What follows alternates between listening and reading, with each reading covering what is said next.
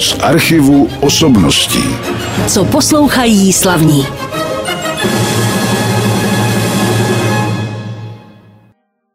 Dnes budeme v pořadu z archivu osobností na rádiu Klasik Praha, při jehož poslechu vás vítám.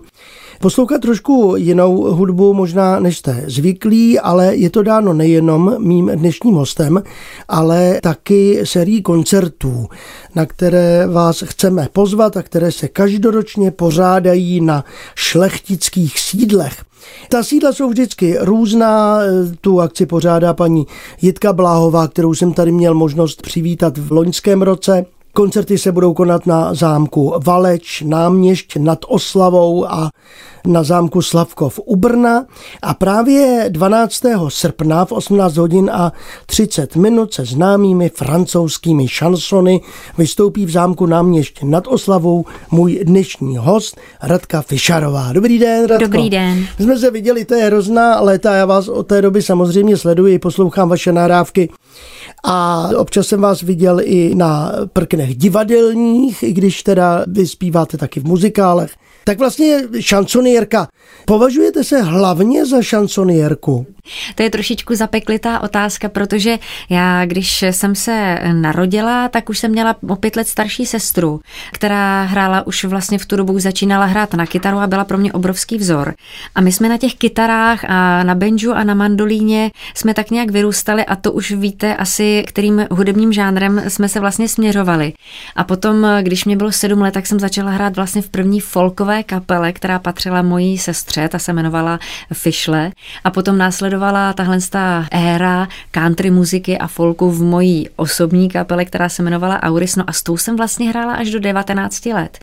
Ale je pravda, že další takovou sférou, než jsem se vůbec jaksi seznámila s tím šanzonem jako takovým, tak potom byla éra muzikálu, protože přišli jsem vlastně po revoluci, tak jsem začaly přicházet muzikály Jesus Christ Superstar, Hair a třeba právě ty vlasy mě strašně moc zaujaly a už s tou mojí country kapelou jsme hráli písničky vlastně z repertoáru tady toho hmm. muzikálu.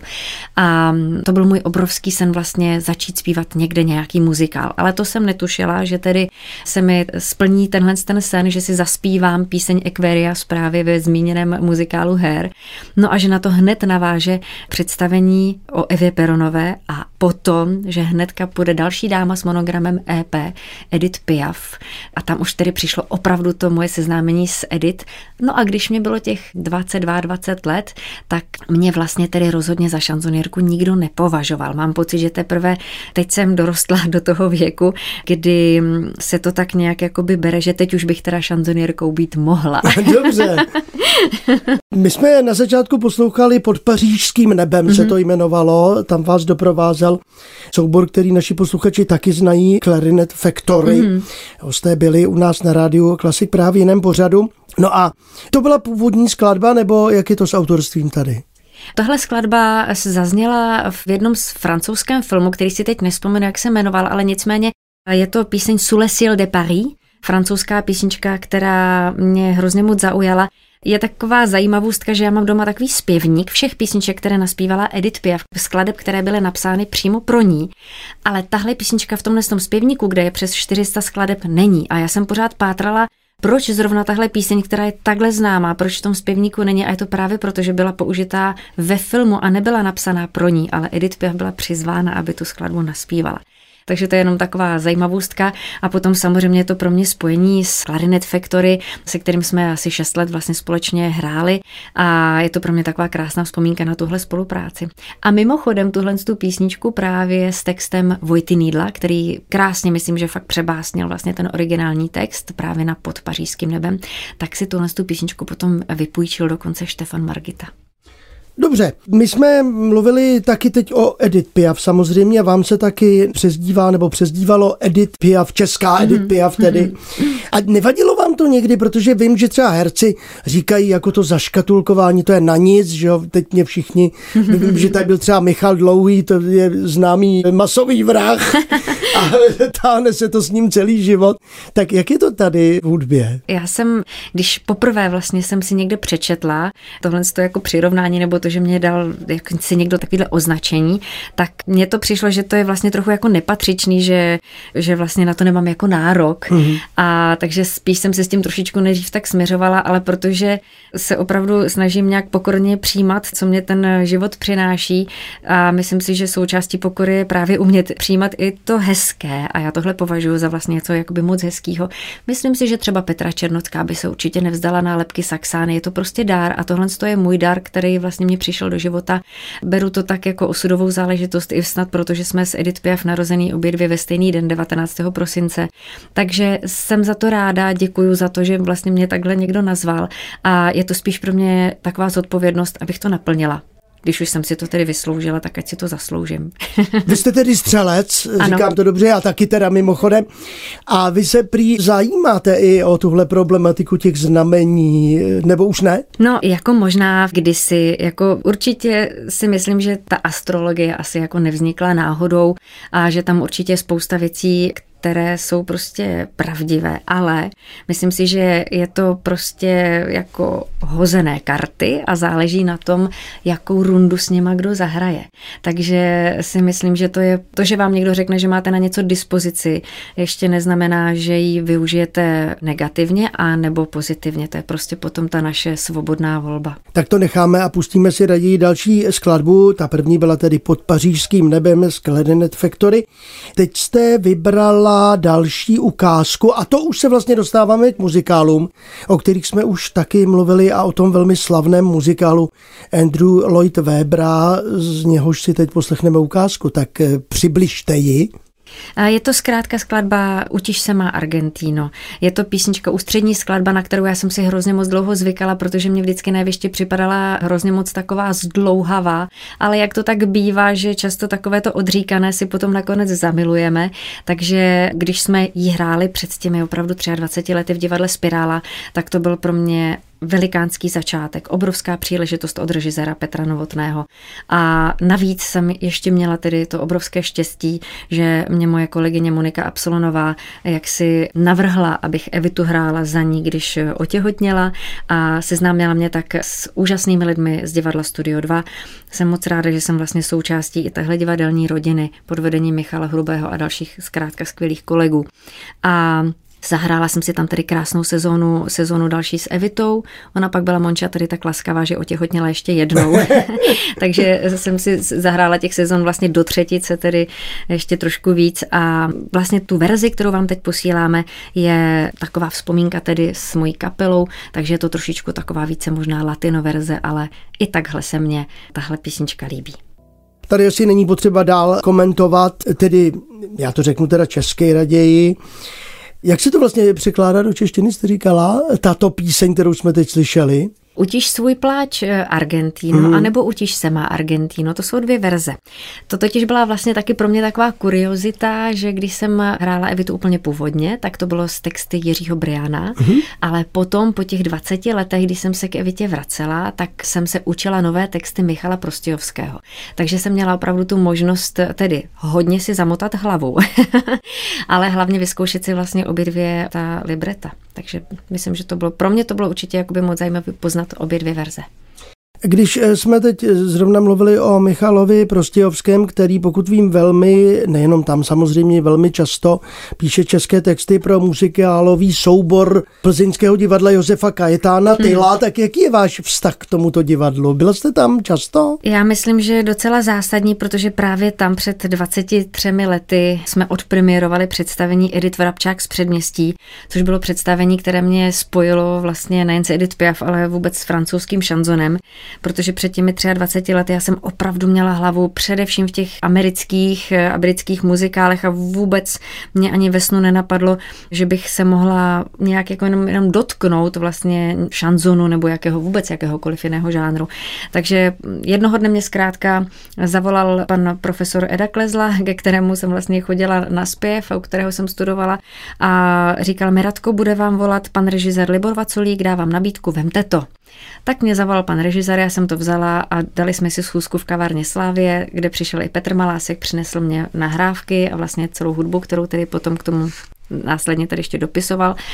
No a já jsem přišla domů a zjistila jsem, že vlastně se mě ty písničky moc jako úplně, že mě zkrátka moc za srdce neberou, mm-hmm. bych tak řekla upřímně. A tak jsem si říkala, musím na to trošičku nějak odinut a ten, ten hlas tak nějak zvláštně bzučí, jak to jako napodobím. Takže to byl trošičku oříšek na začátku. Navíc z francouzštiny jsem opravdu znala tak maximálně merci. Takže jsem si říkala, musím do toho vplout nějakým jiným způsobem. Začala jsem číst její životopis, nakoukávat různé dokumenty a snažila jsem se jít právě do nějakých zahraničních zdrojů. A to mě tedy opravdu jakoby hodně, hodně moc, hodně moc zaujalo ten její příběh a potom už jsem se jí prostě nějak nemohla zbavit. Mm. Takže když jsme se přiblížili k premiéře, tak už jsem věděla, že se děje něco opravdu zásadního, něco, co mám prostě pod kůží více než cokoliv jiného vlastně do té doby. Takže jak říkám, je to 23 let, kromě té covidové pauzy jsme tohle představení nepřerušili, hráli jsme ho potom asi eh, přes 10 let v Mahenově divadle, v Brně, v Ústí nad Labem v Severočeském divadle, v Olomouci, hostovali jsme v Holandsku, v Praze jsme hráli v divadle Dlouhé nebo v Hyberny, dokonce právě i jednou ve Studiu 2. Opravdu jsme objeli s tímhle představením celou republiku, v Ostravě jsme hostovali. No a teď vlastně přednedávnem byla obnovena premiéra, tedy už jako i s trošku novým obsazením, ale pořád nějak tak pluje vedle mě. Tak to je dobře. Mimochodem s Liborem Vaculíkem a Petrem Maláskem mm-hmm. jste se dostala i do Národního divadla v Praze. Já jsem tam byl na představení Lucrecia Borgia, tučím se to jmenovalo, jenom mm-hmm, takhle ano. prostě. Vyšlo i CD, které někde ještě mm-hmm. doma mám, s těmi nahrávkami a tak to byl asi zážitek v Národním divadle. Byl to úžasný zážitek, protože za prvé Stejně tak jako představení Edith Vrabčák z předměstí a potom vlastně ještě tedy Čachtická paní, kterou také psal Petr Malásek s Liborem Vaculíkem, tak to jsou baletní představení, taneční představení. Není to muzikál v tom právém slova smyslu, protože muzikál nese ty složky tanec, herectví, zpěv, zatímco vlastně Edith Piaf nebo právě Čachtická paní, to je opravdu ryze taneční představení, ve kterém jsou použitý zpěváci, což je opravdu trošku jiný model, rozhodně ne klasický muzikál a stejně tak na tom byla Lucrecia Borgia.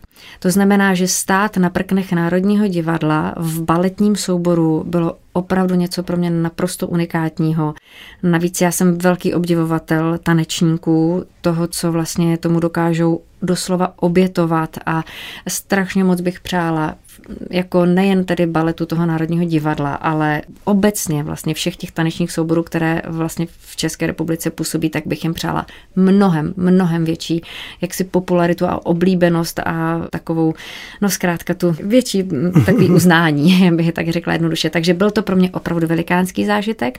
No a následovalo vlastně na Lukreci Borgi ještě jedno představení, ve kterém jsem učinkovala a to bylo v opeře Montezuma, kde jsem byla vlastně jako takový vypravěč a spojovatel mezi historií a současností, takže tam vlastně byla použitá jako záměr režijní muzikálová zpěvačka a to byla pro mě zase další jako úžasná zkušenost, takže moc ráda na to vzpomínám.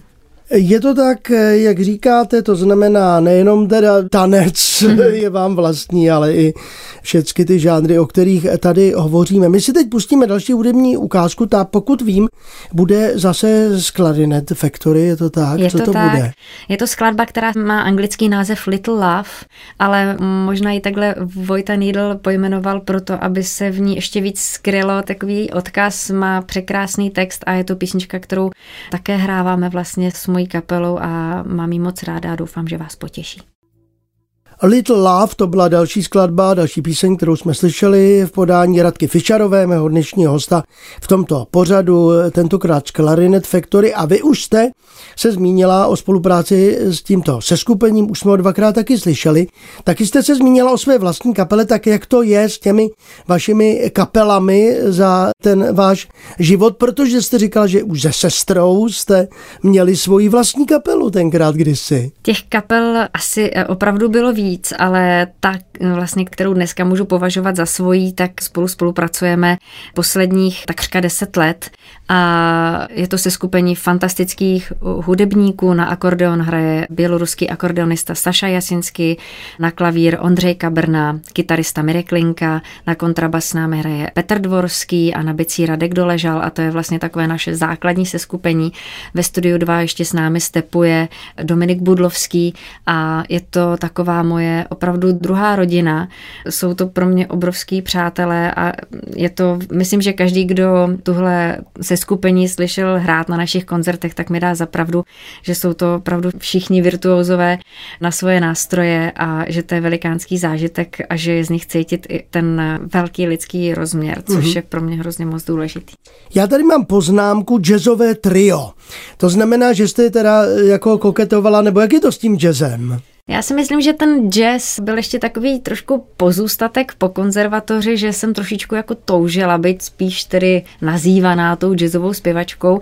Myslím, že na to docela navázalo i ta spolupráce s Clarinet Factory, se kterým jsme měli program Rapsodie v Černém ale potom už opravdu se díky té poptávce po šanzonech, tak se ten směr vlastně velmi, velmi odchýlil, nebo jasně se tak bych řekla, vykrystalizoval ve spolupráci nejdřív jako s první akordeonistkou a tak dále. Těch akordeonistů jsem vlastně jakoby vystřídala víc, ale to časem nestačilo, protože my jsme původně začali opravdu, nebo já jsem nejprve zpívala zejména skladby Edith Piaf, ale za těch 20 let se samozřejmě hrozně moc věcí v tom repertoáru změnilo. Já jsem se změnila, já jsem, mám svoje osobní životní prožitky a začala jsem psát vlastní tvorbu a jak říkám, posledních deset let tvoříme vlastně s tímhle seskupením a tvoříme všichni, takže už je tam vlastně hodně moc vlastně toho našeho osobního vkladu a i když třeba spolupracujeme s různými filharmoniemi, s Hradeckou filharmonií, s Ostravskou, s v Karlových Varech, v Žilině vlastně jsme docela často vlastně koncertovali, tak už jsou to opravdu už tam ten náš otisk osobní a kluků osobitý, tak ten už je tam opravdu vtisk stisknutý absolutně.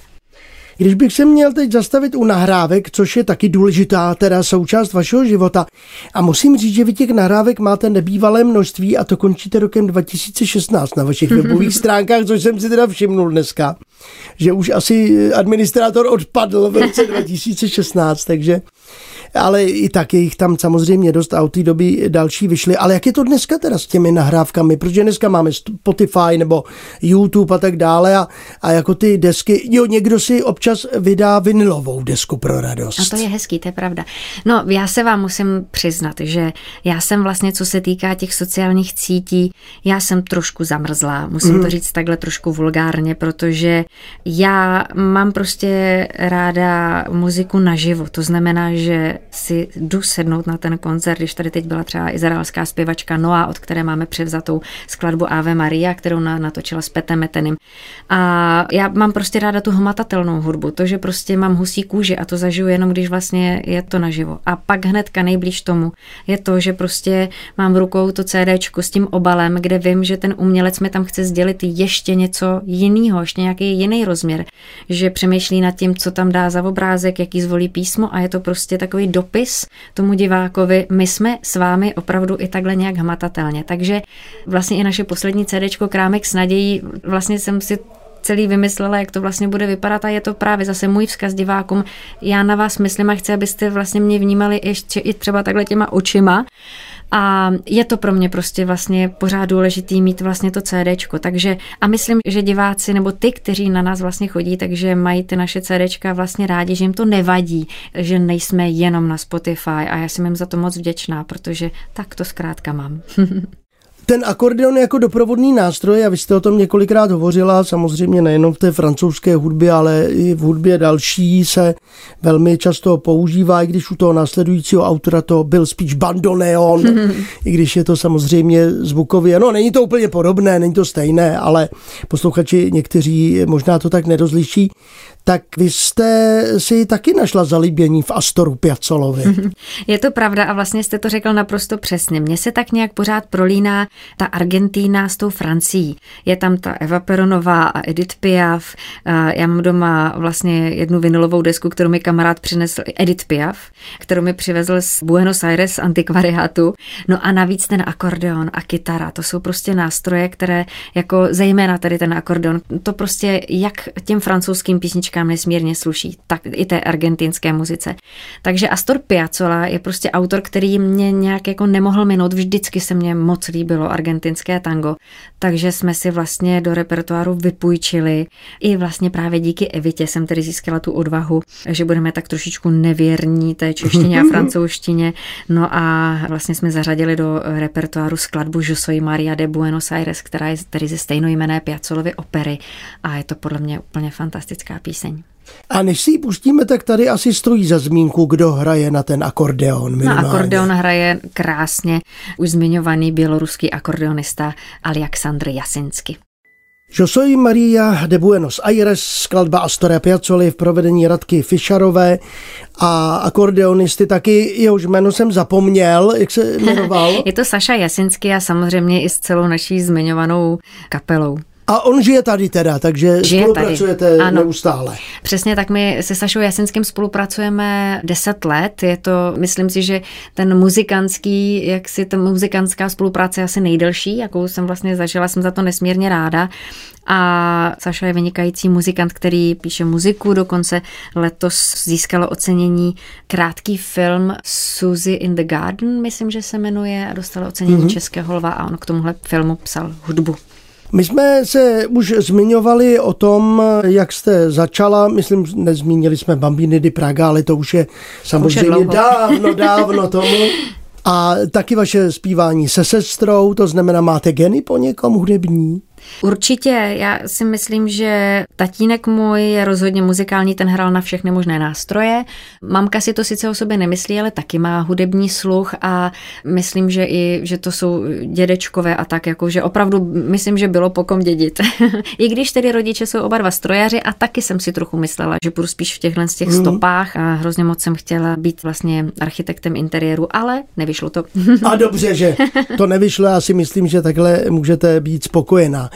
Vy jste mimochodem taky už nějak dělala nějakého asistenta pedagogického. Jak je to s učením u vás? Chtěla byste učit někdy třeba nějak více? To učení je taková, nebo vůbec ta pedagogická činnost je taková další sféra v mém životě, protože já jsem opravdu trošičku jsem se v tom tak nějak našla. To, že jsem byla asistent pedagoga je v podstatě takovou náhodou, když tedy vezmu v potaz, že vlastně asi nic není náhoda. Já když se vlastně uzavřeli divadla a nesmělo se vlastně nikam chodit, tak jsem nejdřív si udělala kurz účetnictví, protože to jsem věděla, že o tom vůbec nic nevím, takže bych se měla o tom něco dozvědět. Následně vlastně grafický kurz počítačový. No a potom, když to pokračovalo dál, tak protože mě vždycky zajímala vlastně psychologie, i ta dětská psychologie, tak jsem si vlastně udělala kurz asistenta pedagoga, ale protože mám ráda, když se ty věci tak nějak dělají pořádně, tak jsem potom rok i jako asistent pedagoga působila na jedné základní škole v Praze a byla to úžasná zkušenost a navíc, protože jsem tak nějak tušila, že toho uzavření bude víc než půl roku, hmm. tak jsem potom začala studovat andragogiku a teďka právě mě čekají za nedlouho státnice.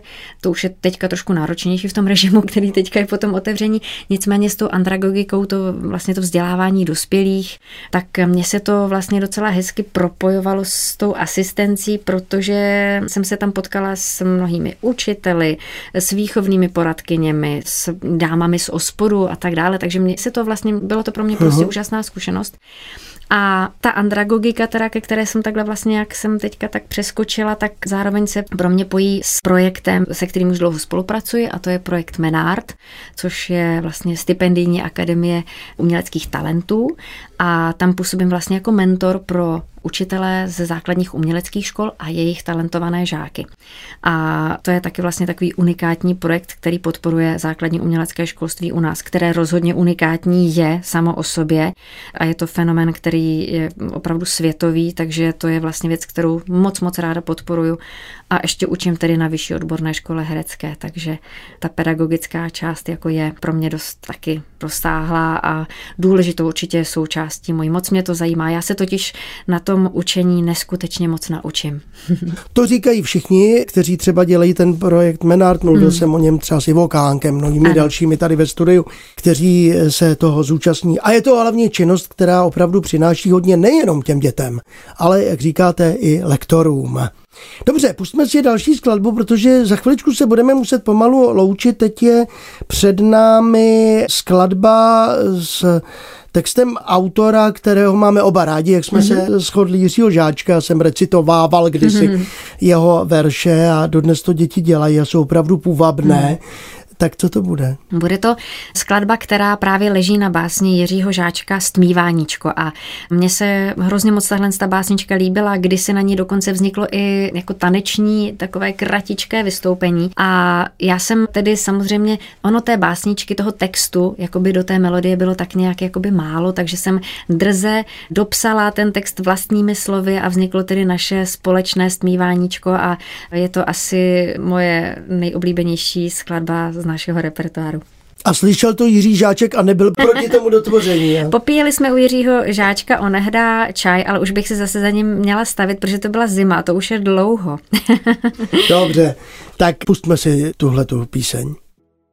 Stmíváníčko s textem Jiřího Žáčka, dotvořeném tedy mým dnešním hostem, kterým byla Radka Fischerová. Už mluvím v minulém čase, ale Radka je tady ještě se mnou ve studiu, protože se chci na závěr jako vždycky zeptat na to, co ji čeká v nejbližší době, jaké ještě divadlo, muzikál, teďko v červnu, ale úplně už na závěr, protože pak už bude po odvysílání toho pořadu, anebo léto.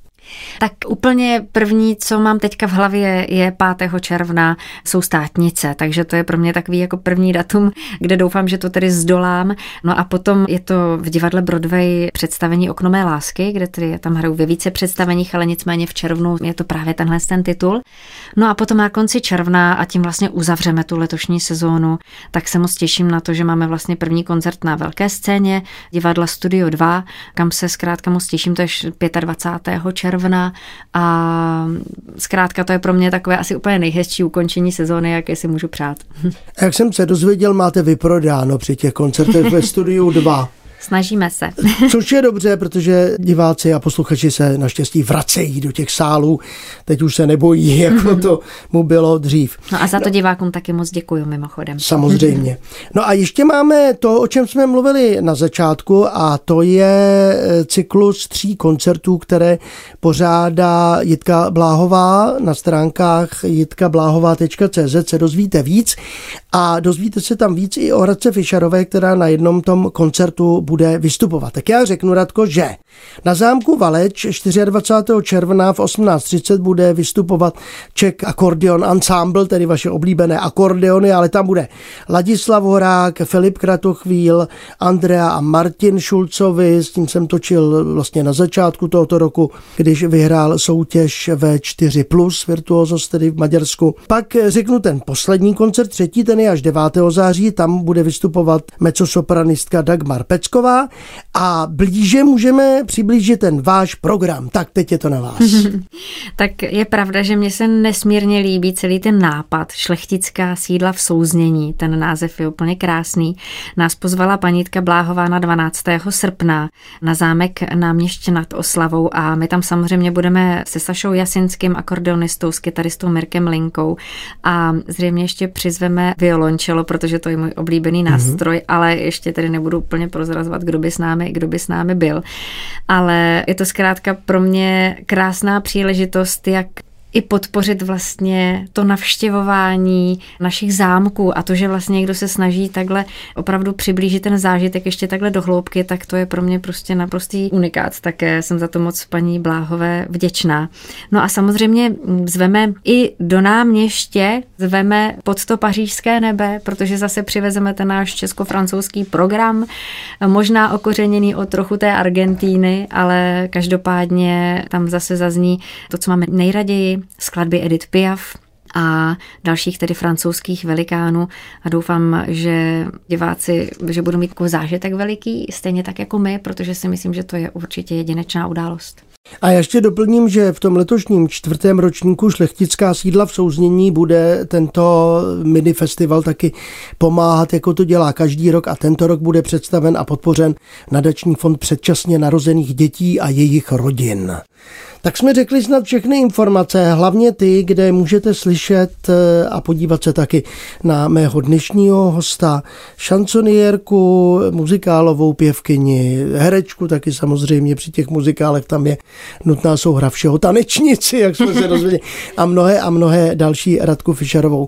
Radko, já jsem moc rád, že jste přišla do našeho studia zase po čase a už slibuju, že to nebude po dalších 15 letech, zase jak jsme se viděli minule.